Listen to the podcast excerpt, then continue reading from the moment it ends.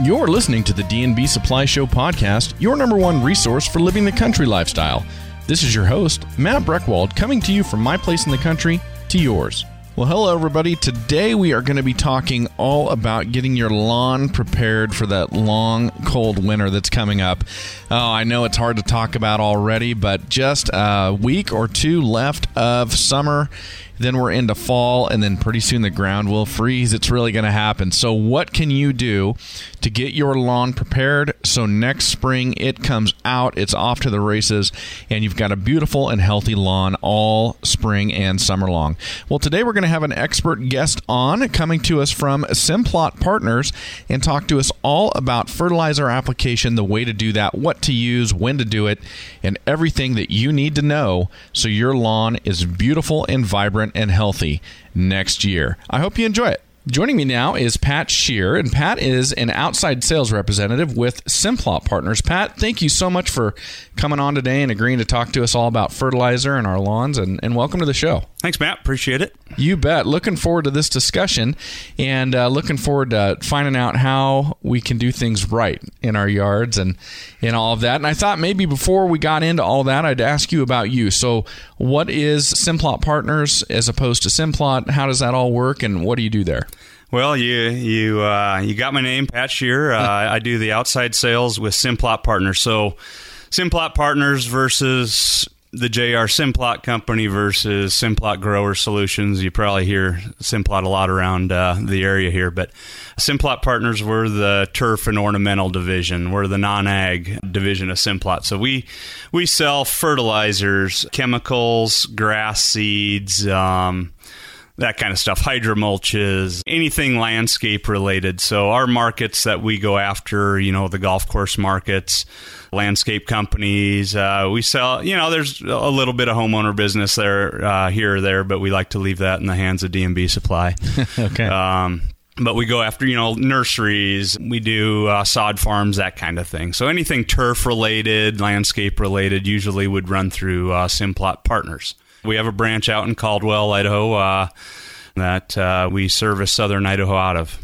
Now how did you get started in this business well, I I grew up in South Dakota, so I've uh, I've have some ag roots, I guess, but I never really wanted to become a farmer. But I always wanted to go into sports turf golf course management. So I left South Dakota in 1989 and ventured out to Southern California, and I uh, I got a degree in horticulture, uh, emphasis in turf management from Cal Poly Pomona got my degree and ended up on a golf course down in Southern California. I did the golf thing three to four years and ended up getting into the sales side. So, you know, I've been selling fertilizers for about 21 years now. And just uh, the last eight years, I've been in, in the Boise area. So, loving the move to Idaho and the climate's a little better for me, a little more what I was used to growing up, and uh, I, I, really enjoy it here. And well, you know, it is a lot the same up here, but uh, it's not South Dakota. We don't get quite as cold, not quite as much. A little snow. milder winter, and I like that. Yeah. I like that, but still got the four seasons. All right. Well, you're going to help us understand today how to treat our lawns and mm-hmm. all of that during this time of year and what we need to be doing to prep for winter and to give our lawns and, and everything in our yard the best advantage coming out next spring. Sure. And so I guess we'll start off asking about the timing. So is this time of year even a time when we do want to be applying fertilizer? Yeah, you definitely want to keep your turf healthy going into winter. So a fall application of fertilizers uh, is, in my mind, a necessity. We generally like to do anywhere four to five applications of fertilizer throughout the year. So timing wise, yeah, it you know a mid September, mid October application is, is perfect for us uh, to get that final app in. Some people, you know, choose to go two apps or three applications, and things tend to lean out a little bit, and, and you lose here on the front end, on the back end, whatever. But we we want our turf strong and healthy going into the winter months, so it can overcome a lot of those stresses and come out looking a lot better. Well, I'll tell you what, we've got to take a couple commercial breaks during this. So let's take our first break, and then when we come back, I want to kind of dive into this a little bit deeper. Okay. Travel back in time for an immersive and inspiring lesson in science, technology, engineering, and history at the Warhawk Air Museum in Nampa, Idaho. At the Warhawk, you and your family will find some of the most iconic classic planes found anywhere in the West and learn how American aviation technology evolved from propellers to jet engines. And while you're there, you'll come to know the personal stories of the veterans whose commitment and sacrifice helped make our nation what it is today. For passes and more information about visiting the Warhawk Museum, go to warhawkairmuseum.org. Doc Martens became a household name in 1960 when their first work boot with a revolutionary air cushioned sole rolled off the production line. Since then, they've been supporting the workforce from factory floor to construction sites with lightweight, flexible footwear that keeps you comfortable and safe with tons of toe protection, waterproof leather, and slip resistant soles. Doc Martens work boots, industrial strength for any job site. Pick up a pair today at your favorite D&B supply. All right, Pat. Well, now that we're back, I, w- I want to kind of get into this a little bit. So, you do a lot, obviously, with big, huge areas of lawn like golf courses. And so, is that is it just a matter of scaling? Is it the same type of management, a piece of turf like a golf course it is for somebody's yard, and just it's on a larger scale? Yeah, for the most part. You know, we try to keep things simple and, and basic. And yeah, whether you're managing 150 acres or whether you're managing 3,000 square feet, the principles are still the same. Now, when we go through a summer and a typical summer for where our listening audience is located, so down around Twin Falls, up here in the Treasure Valley, Baker, La Grande, Oregon, and over in Pendleton, uh, we're all kind of close to the same region. Is the hot temperatures and the dry temperatures we get during the summer is that hard on our lawns? It is. It is. We see a lot of stresses through through the summer months from insect diseases. I mean, the grasses we're growing up here uh, in Idaho, they're cool season grasses. They're not hot season, warm season, or anything like that. They're cool season grasses. So when temperatures start creeping up, you know, in the in the low 90s on up, you know, to 105, and we had a pretty good stretch of 100 plus days here in July. Uh, these grasses start checking out. They're stressed.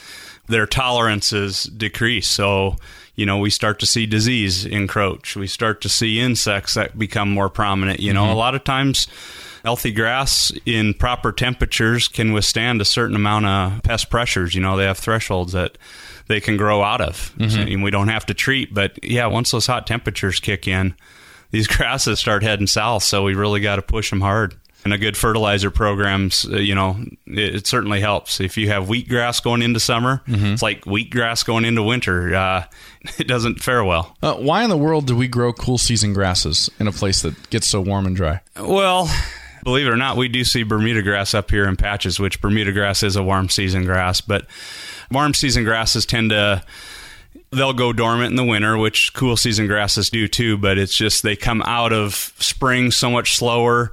With warm season grasses, we, we wouldn't end up with a green lawn until late May, early June up here. Okay. Most people want to start seeing a green lawn in May, mm-hmm. you know, and then those warm season grasses would tend to shut down a little quicker, probably towards late October, mid mid late October you know, where's where they'll start going dormant once we start getting frosty mornings. They start turning brown or, or, mm-hmm. or liming out, you know, going lime green and then turning brown eventually. So we get a lot longer of uh, of kind of a peak growing season with the cool season grasses here in Idaho. So, and no matter which it is, warm season grasses or cool season grasses, in the winter when we get into our freezing temperatures, they're both going to go dormant. Those grasses will go dormant, yes. And by dormant, we initially start to see them probably early December when we start getting some good hard frost. They'll start to well, they're definitely not growing, but they might start kind of yelling a little bit. But once, you know, we get a real hard cold snap where our mm-hmm. days aren't getting above 30 is when they start turning straw brown color until mid February when we start warming back up. And then mm-hmm. they kind of start generating some new growth and, and growing out of that. So, what is the grass doing during that period of dormancy?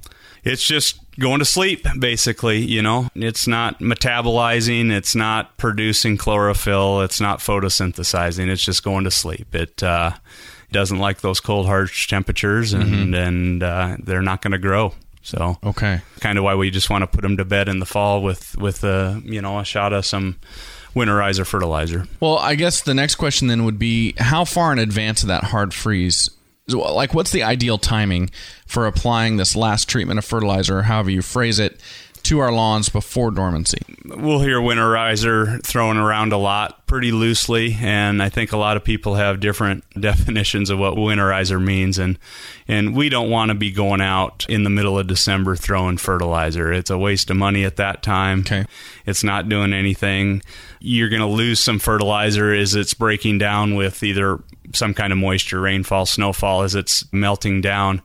The ground's going to probably pretty much be frozen, so we're losing it to runoff, uh, that kind of thing. So winterizers in my mind and we want to get them in the ground. We want to get them to start breaking down. We want to get them working. We want the plant to respond. So that means we want to go out before that plant shuts down i generally start pushing winterizers you know mid september through late october is kind of the window of when we want to get those down and get them going So now, when you're using the term winterizer, that's uh, in terms of this discussion, that's a new term to me. So what does that mean? Well, it's basically your last application of the year. And when we say winterizer, typically what I like to see in a winterizer is a fertilizer that has anywhere from, say, 12 to 15, maybe up to 20% potassium. Okay. Which is the third number in a fertilizer analysis uh, nitrogen, phosphorus, potassium. Higher potassium just helps the plant build up extra protein, sugars, carbohydrates to help it through, help it build up cell wall strength to go into winter strong. That's what potassium will do in the plant. So I like anywhere from yeah, 10, 12 to 20% potassium fertilizer with nitrogen. So, you know, an ample amount of nitrogen going out mid-September, mid-October, a 20, you know, 24 to 25% nitrogen, but with some slow release nitrogen as part of that component. So mm-hmm. we don't want to go out with a huge burst of all readily available quick release nitrogen right before the plant goes into dormancy. You're going to be wasting a lot of it. You're going to it's going to leach out, it's going to run off. The plant isn't going to be able to use all that. If you have a fertilizer that has a fair amount of slow release nitrogen, 50% up to, you know, 65, 70%, the plant will be able to use some of that in the fall. Mm-hmm. But as the soil temperatures drop, the plant growth slows down going into winter. That nitrogen won't release. It needs soil temperature to release. So that nitrogen's just going to kind of sit there along with the plant through winter and be ready to go in the spring as temperatures start warming back up. So, you know, if you if you choose a fertilizer that has uh, a fair amount of that in there, you may not need to jump right away in March with a fertilizer application. You can maybe postpone that a little bit because you already have some fertilizer in the ground still working from last fall. So, in my mind, that's what a winterizer is something with an ample amount of slow release nitrogen, but with a higher number of potassium than what a normal like midsummer fertilizer would have or a or a late spring. Well, I'll tell you what, let's take another break. And when we come back, I want to ask you a little bit more about the nitrogen in there. Okay. Know what boots work as hard as you do? Georgia Boots, available to try on for size at D&B Supply. If you're on your feet all day, Georgia Boots knows the feeling. That's why they've designed exclusive comfort systems that cushion and support down to the bottom of your soles. While on the surface, they shield you from tough conditions with one of the most durable leathers out there. See why they earned the nickname of America's hardest working boots and pick up a pair of Georgia boots at your favorite D&B Supply. For cats and kittens with carnivorous cravings, D&B carries Merrick Purrfect Bistro grain-free cat food, all natural high-protein food that's a great value. Merrick grain-free foods are cooked in the USA with the best ingredients for complete nutrition. There's nothing but the good stuff in the recipe, with no corn, wheat, soy, or byproducts. And without the grain, it's easier for your furry friend to digest. Merrick grain-free cat food available at select D&B supply stores. All right, Pat. So we've got N, P, and K. Mm-hmm. That's what we're going to see on a bag of fertilizer. So we got nitrogen, phosphorus, and then potassium. Yep. Right. Yep. So you told us what the potassium's doing, right? That's for the root growth and the and the structure of the roots and the cells in there. Correct. Yeah, potassium's kind of the all-purpose plant strength uh, nutrient. Phosphorus is specific for root development. It also plays a little role in photosynthesis, but we use phosphorus a lot when we're doing new plantings, new sodding, we're uh, new seeding, that type of thing. We'll have a starter fertilizer that has an ample amount of phosphorus. Okay. Nitrogen is the most important element, though, that we're talking about, and mostly uh, because nitrogen is the uh, element that leaches out or that we lose the fastest. The plant uses nitrogen faster than any of the other elements. Nitrogen will leach on us. We'll lose nitrogen through the nitrification cycle through ammonification. So we got to continually replace nitrogen throughout the year. Where potassium is a little more stable, we do lose a little potassium through the year, but phosphorus is very, very stable in the soil. Okay. Our soils around this area have a lot of phosphorus in them. Some of it is tied up. So I do like fertilizers throughout the year that might have a small percent of phosphorus in them. So you're continually just adding a little bit at a time as we go through our four or five applications of fertilizer through the year. But you do not need to add a, a full blown amount of phosphorus through the year on a on an established yard. Now you mentioned two terms that I want to make sure we explain to the listeners. So uh, you talked about leaching and ammonification. Could you start with leaching? What is that? Leaching is elements convert in the soil. Urea nitrogen would turn into ammoniacal nitrogen. Ammoniacal nitrogen will break down into nitrate nitrogen. Nitrate nitrogen can be taken up by the plant or it can move with water through the soil profile down past the root zone. Okay.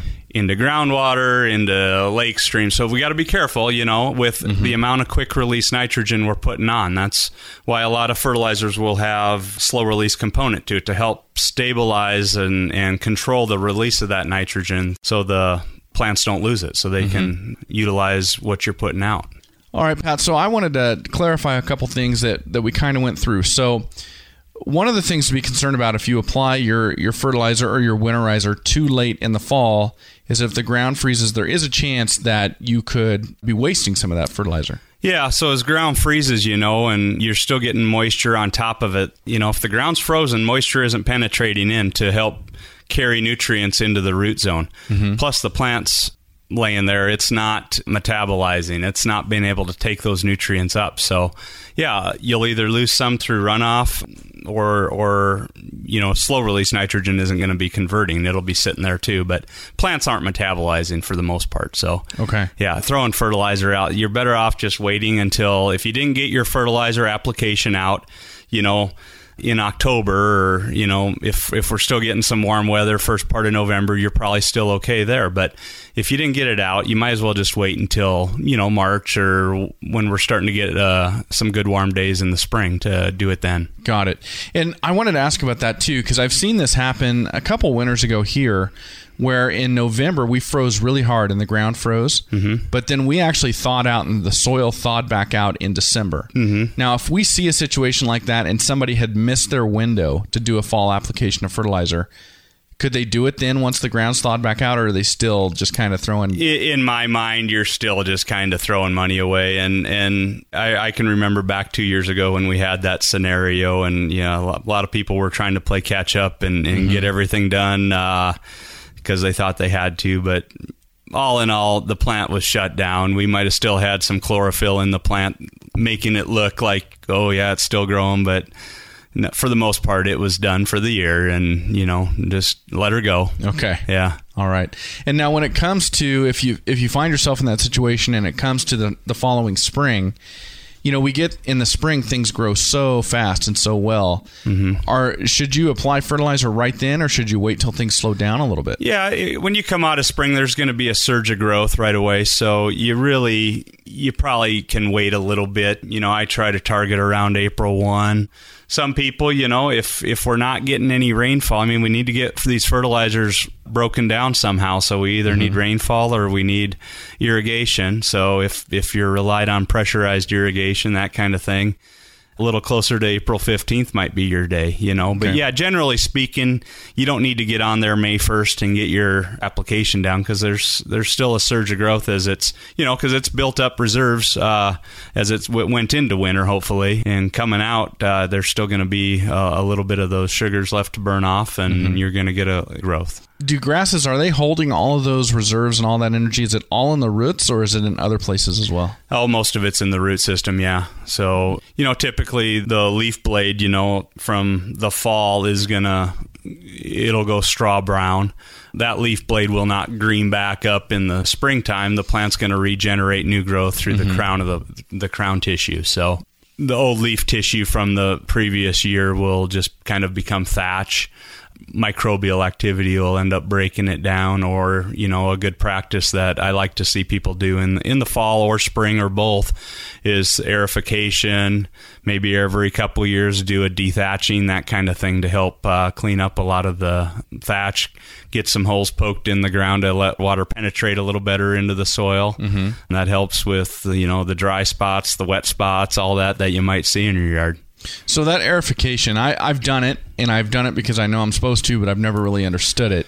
So it's it's poking a hole and it's actually pulling that core out. Pulling the core out, yeah. Right, and so yep. that that's for water penetration. Yeah, it, I mean, you get air down into the root zone. I mean, we have a lot of tight, hard, compacted soils here in this valley. I mean, heavy clays in mm-hmm. areas, and uh, and poking holes just helps loosen that up, you know, and allows better root growth and getting some air down in there to let them breathe, you know. But it also gives water an avenue to travel versus sheet off. I mean, I think you could drive around uh, in July and probably see a dry spot in, or or plenty in most people's yards, and getting some holes poked in those uh, areas definitely helps rehydrate them and keeps the water from just running off and and you know then the plants stress out and sure you start to see them uh, go drought on you so even with uh, the active root zone with with grasses over time that soil can get compacted Oh, sure. Okay. Yeah, yep. Just the nature of the beast with these soils here. Got it. Okay. Heavy clays tend to just tie up, and they, I mean, some of they they're harder than concrete in areas. You know. Yeah. So, absolutely. Yeah. All right. You really got to work them. But yeah, I, I recommend aerification every year, maybe a dethatching every two to three years or so. Well, let's take a break. And when we come back, I want to ask you more about dethatching. Okay. Smart clothes are all the rage in Silicon Valley. But for us active Westerners, smart doesn't need to connect to the internet, it just needs to work right. Smartwool socks do exactly that. They're made of merino wool that doesn't itch, they're machine washable and dryer safe. Merino wool keeps you at exactly the right temperature, wicking away sweat so you're dry and warm when you need to be. They're much thinner than traditional wool, so no need to go up a size in your boot to fit your socks. Smartwool Socks, the smartest thing you'll ever do for your feet. Slip into a pair today at your favorite D&B supply. Did you know that a horse's top line plays an important role in how that horse performs, looks, and feels? That's why Nutrena offers top line balance in select horse feeds, available at D&B Supply. Not all feeds are created equal, and not all feeds can improve a horse's top line. It took years of research and field trials to develop this unique approach to equine health. So look for the top line balance logo on select Nutrena horse feeds. For a healthier top line, stop on by D B&B Supply for top line balance from Nutrena. Okay, Pat, before the break, you brought up thatching. So I wonder if you might uh, just explain to our listeners what that is and why it's beneficial. Some people call it a power rake. Golf courses have uh, a little more sophisticated equipment called verticutters, but what it is, it's just it's a you have a you have a rod with blades that rotate vertically into the soil versus a lawnmower, which is horizontal across the surface. Okay, it's not penetrating necessarily all the way into the soil, but it's getting into that thatch area uh, where you have a mat of dead and decomposing grass, and that's what you're wanting to remove. Is is that it, it allows more air movement into the soil. It'll mm-hmm. you know it helps fertilizers reach the soil surface. It doesn't hold them up in that thatch. Chemicals, if you're putting any chemicals down, uh, a lot of that stuff can get tied up in thatch. I'm sorry, just to clarify. So the thatch will actually prohibit the fertilizer from getting down and making contact with the soil? Yes, it can. You know, as fertilizers break down, you know, there's water's pulling them through that thatch layer. Mm-hmm. But if you can eliminate the thatch and get rid of that sponginess of your turf, uh, it, it, you'll have a healthier stand of turf. Yes. Okay. Yeah. So, what in nature, if we weren't participating in the management of this grass, what would that thatch do? It would ultimately break down and it would go into the soil and. Well, if we're not managing, and, and chances are, you know, it, will be relying on uh, for nutrients, just rainwater, uh, mm-hmm. that kind of organic matter breakdown will end up releasing certain nutrients. But yeah, I mean, if it's just out in nature, these grasses will look rather weak, but they won't be producing thatch as fast as they are in lawns. A good point. When we give lawns four applications of fertilizer a year, we're forcing growth, mm-hmm. you know, and we're trying to do it managed, you know, but uh-huh. we're forcing growth, and and when we force growth, we force thatch buildup, that kind of thing. So and, we got to manage it. And are we adding to thatch buildup when we mow? You know, when you mow without baskets and recycle clippings and mulch and all that, you are adding organic matter back to the soil. Mm-hmm. Okay, so as that's breaking down, the initial lawn blades if you're not mulching to a real fine mulch. Mm-hmm. Uh, if you're just running over it and you have, you know, I don't know, one to two inch lawn blade, grass blades laying there on the lawn. Mm-hmm. Those do kind of work their way into the thatch layer and add to it. Okay. A good mulching mower is one that has a two rotating blades in opposite directions where it chops that up real fine to where it'll kind of work its way through the thatch layer and just break down into organic matter. Okay. And remain there in the soil. But mulching's good, but you need to chop those clippings up into a fine enough matter to where they're not adding to your thatch. They'll become organic matter, but then in, in time they'll release nutrients back into the soil. So mulching's a good practice, yes. Okay. Now, one of the things that uh, you'll read about if you're researching this is they'll talk about the root zone in the grass, and they'll talk about the rhizomes or the rhizomatous roots. Mm-hmm. For people who don't know, what is that? So, rhizomes are underground stems. Kentucky bluegrass is a rhizomatous type of grass. So, you may see a, a plant of Kentucky bluegrass right next to your landscape border, and all of a sudden, a couple months later, you have another Kentucky bluegrass plant that's now popping up in your landscape bed where there's not supposed to be any grass. Mm-hmm. It popped up through a rhizome, so it's a it's an underground stem that came off uh, the mother plant basically mm-hmm. and shot under. You know, it grows underground underneath landscape edging, whatever, and pops up. It spreads that way, and you can see it if you have bare spots in your yard. Over time, Kentucky bluegrass will start filling back in. That's doing it through rhizomes. Okay. And there are new perennial ryegrasses out that are rhizomatous, new tall fescues that are out now that are rhizomatous. So these breeders are developing certain other species of grasses that have rhizomes and and uh, it's nice you know for athletic fields that kind of thing where you mm-hmm. get a lot of uh, heavy wear and these rhizomatous types are nice to help form a nice tight knit surface to to withstand you know heavy heavy traffic now talking about nutrients for the soil so we talked about nitrogen phosphorus and potassium is there anything else that's beneficial to give to the soil this time of year or other times of the year, I guess? There's certain elements. I think there's 14 elements that are, are necessary for plant growth, but most of those we are not concerned about there are some, you know, sulfur. Uh, we get a nice reaction in the soil. Our pHs here tend to uh, be a little higher in the in the valley here. Sulfur helps in that, so that's a nutrient that we look at and we use uh, quite regularly we like iron. Iron's a, one of the micronutrients that uh, plants uh, require. We tend to maybe have some of these fertilizer blends with added iron to them. Nitrogen helps in the in chlorophyll production in the plant, the green mm-hmm. color that we see. Nitrogen helps that, but iron, you get a real nice reaction in color response when you do an iron application. So, iron is one that we look at, manganese, magnesium. They're all important, but depending on and we take a look at you know through soil testing that kind of thing where we might be lacking and see where if we need to add an extra micronutrient or micronutrients uh, plural we can tell that through soil testing but okay. usually uh, nitrogen phosphorus potassium most important sulfur iron our uh, calcium is another one that's pretty important that we look at and try to incorporate it into our blends.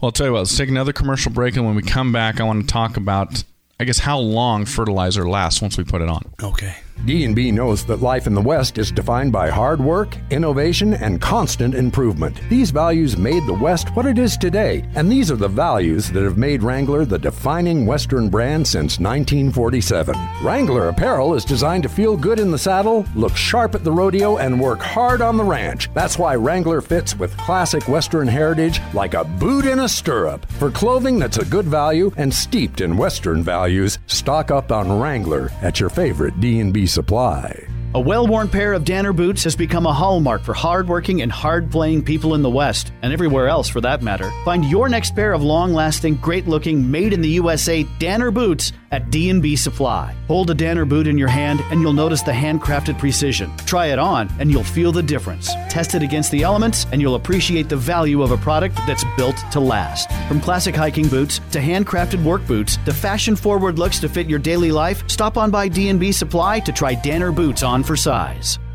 All right, Pat. So before we went into the break, I was having some thoughts about when we put fertilizer on. So, how do you know, or is there a way to estimate once you do an application of fertilizer when you need to do it again? How do you know when you've depleted what you've added? Well, there's a couple different factors that will determine that. The amount of slow release nitrogen in the mix, it has a uh, dramatic effect on how long a fertilizer will last. The amount of fertilizer we put out will also have a direct effect on how long that will last uh, in the soil and when we need to determine when to reapply. And that's kind of something you got to balance. It sounds like you were talking earlier about if you apply too much, then water can carry nitrogen down through the soil away from your roots. Yeah. And so then it's not doing you any good. Yeah. So if we have fertilizer mixes that are blends that have uh, a higher amount of slow release nitrogen, we can typically apply a little more at one time without worrying about the leaching and, and losing it, you know, Okay. to where the plant won't be able to utilize and us just wasting it. If we have a fertilizer that has 0% slow release nitrogen, we really want to monitor how much we're putting out. One, you're going to see a huge surge in growth right when you, you know, after about three or four days after you put it out. You might have noticed that when you fertilize your yard, you get a mm-hmm. surge of growth. If you're putting out way too much product of a fertilizer that has zero slow release, then you're going to see a huge amount of growth to where you're probably mowing two, three days a week, you know, to keep up with it. Uh-huh. But you're also going to lose a fair amount of that where the plant isn't going to be able to use it. So Okay. we want to choose carefully, but it goes back to planning out your program, you know, three application, four application, five application program through the year and when you want to time those out. So to get a fertilizer to last eight to 10 weeks, you know, we need a slow release component to it, you know, maybe a, a 40 to 50%, something like that. All right. Now we've talked about the time in the fall to time this out. What about time of day? Does it is there a better time of day than other to apply fertilizer? You know, in the fall, as temperatures are cooling down, no. Midsummer, yes. I try to avoid applying in the in the peak of the day. You know, in the in where the heat's at its peak there. But I like fertilizing in the evenings. You know, so your nighttime watering can come on and wash it down in there. But generally, in the fall, as our temperatures are starting to drop and cool down, the risk of burning is far less uh, than it is midsummer. So I'm, I'm not really too concerned about it. If you know, you gotta also worry about pets, that kind of thing. I, I like to keep pets off it. And it's not dangerous to them, but I like to keep pets off until I can get it watered in. I don't want them out there eating it. You know, I don't think too much would happen to them, but you know, it's just a good practice to. So you got to weigh those factors. Uh, if it's you know an athletic field, you got to you know work around sports. So I, I generally like evening, but uh, if you're just doing your home lawn or whatever, generally speaking, uh, you know, midday, late in the afternoon, it doesn't really make any difference. Okay. I always stress to water in though, uh, even though your chance of burning, like I said, is far less. I still recommend watering in. Okay. And should that just be your regular set cycle for your sprinklers if it's automatic, or does it need to be more or less? Well, if I'm doing it in the evening, I just uh, I like the nighttime cycle or early morning cycles enough. That's fine. You don't need to to give it a, an extra one. If you're doing it in the in the morning, then maybe yeah, kick it on, water your fertilizer in, and then you can turn it off for 24 hours or whatever. Sure. Or a couple days. You know, if we're getting rainfall, you know, maybe time it with a rainfall even. Yeah. So you can do it that way. If you get too much water, will it push that fertilizer you're applying You- past the roots? Yes, you can lose a little bit of the readily available source of nitrogen that uh, Mm-hmm. might be in that mix. If you're overwatering that fertilizer in, you can lose some of that. Yes. Okay. Now we've talked about all the timing uh, in terms of the time of year, the time of fall, time of day. What about your mowing? Should you be applying fertilizer a certain time after you've last mowed or before you're going to mow again? I like to get it down right after a mowing, just so it has, you know, generally a full week to kind of work its way down into the thatch, through the thatch, whatever. Get that stuff to try to break down a little bit and to where the next time you mow, you're not going to pick up near as much. You'll probably pick up a little bit if you can mow without baskets after you fertilize. Mm-hmm. That's good practice. But Okay. if you're picking up clippings each week, definitely fertilize right after you mow and then give it a week or so to work in. And then by the time you mow again, the amount that you're picking back up in your baskets will be far reduced. Okay. And now, is there anything we should be doing to help incorporate the fertilizer into the soil other than watering? Uh, not really. No, watering's the method to get that stuff to break down and everything. So there, there really isn't anything else you can do to get it broken down and into the into the surface of the crown of the plant or soil surface. All right, so I want to ask you a couple really practical questions here. So you talked about the numbers on a fertilizer bag a little mm-hmm. bit, but could you explain that again? So there's going to be three numbers, mm-hmm. and they're all going to correlate to the ingredients, but it doesn't necessarily say what each one correlates to on the bag. You kind of have to know. Yeah, and when we choose a rate on fertilizer, I'm basing it on the nitrogen content. Nitrogen is what we got to watch. That has the highest burn potential. Okay. Okay. So, generally speaking, we want to put out one pound of nitrogen per thousand square feet of turf. Okay, so how we figure that is uh, if I have a fertilizer that's a 25% nitrogen, so the first number is a 25. To get one pound of nitrogen, I take one divided by the decimal, 0.25, and I get four. So I need four pounds of fertilizer per thousand square feet to put out my one pound of nitrogen. Okay. If I have a 33% fertilizer, I will need about three pounds or 3.3 pounds of fertilizer. Now, when I say that, I am also going to say that when we have fertilizers that have a fair amount of slow release nitrogen, 50% on up, mm-hmm. I'm going to bump up the rate a little bit that nitrogen is coated. My burn potential is less. So I can increase the rate a little bit without really increasing too much of a flush of growth, but I'm going to lengthen my duration of that fertilizer. Mm-hmm. So if I if I hold a 50% slow release fertilizer at 1 pound of nitrogen per thousand square feet, I may get 6 weeks out of it. If I go to a pound and a quarter of nitrogen or maybe if it's a higher slow release content, I might go up to a pound and a half. I might now go from six weeks up to eight, nine, ten weeks of fer- of release of that fertilizer, which to some fertilizer programs, that's what they want it to do. Thank you for that. Now, I wanted to ask about disease and kind of closing this out. How can the use of fertilizer, how can that help your lawn to fend off disease? Well, like I said earlier in the show, plants can withstand a fair amount of pest pressures, disease pressure, insect pressure, that kind of thing, if it's healthy. Okay, so it has uh, tolerances and limitations and all that. So if, if your plant is starting to lean out, if the fertilizer's worn off and you haven't got back on to your next application yet, the turf is weaker. You know, it's more susceptible to different diseases and different insects. So by keeping it healthy all year round, um, it may not eliminate. You know, bill bugs are one. Uh, it. It doesn't really matter if the turf's healthy or not. They find their way in, but the turf can withstand a little bit of bill bug pressure if it is healthy and strong. You may not re- need to uh, treat them curatively, you know, to, to go after them once you do find grubs. But a good healthy program is really going to limit the amount of pest activity you're going to have throughout the year and the ability to recover from if you do have a little bit of disease and insect pressure. You know, a, a good healthy turf will recover that much quicker. If you end up with some dead areas in your yard from bill bugs, uh, even though you're on a good, strong fertilization program, the turf's ability to recover into those areas and fill back in, you know, through the rhizomes and everything is uh, it speeds things up a lot quicker. So yeah, I mean, keep it healthy. Well, and then speaking of disease, Pat, I know that last year we had a high incidence of snow mold. Is there anything that we can do about that? Snow mold isn't too devastating of a disease. Um, there's fungicides that we can treat with preventatively ahead of snowfall and all that to help fight off the snow mold so the turf doesn't uh, become infected with that. But it's costly applications. Most people choose not to go that route.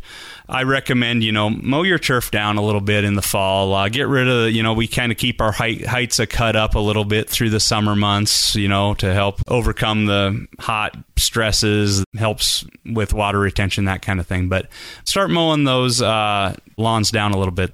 You don't want to scalp your yard out by any means, but you don't need a three and a half, four inch blade of grass sitting up there. All it's going to do is once the snow comes, it's just going to fall over and then it kind of starts rotting. You're Okay. given you're given that snow mold a larger surface to establish itself on. So the lower you can mow it without you know injuring the grass, uh, the better off you are. So maybe drop your mower a height or a notch or so and clean that up a little bit. But if you see a little bit of snow mold uh, in the spring, and we saw a fair amount this last spring, really all you need to do. Get out there once the snow is gone. Grounds are kind of thawing out. Let it dry a little bit first but get out there and just kind of rake it out.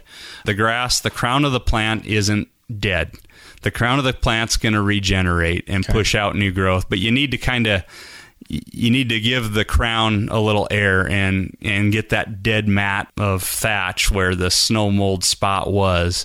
You need to kind of clean that up and get that thatch out of there so uh, the plant can regenerate. But usually it's not one we typically will treat for with a fungicide. Golf courses, on the other hand, they have a little more at stake. Uh, they want to get open as early in the, in the spring as they can for golfers a lot of them may choose at least to protect their greens anyway for mm-hmm. snow mold. So they they will do some preventative applications.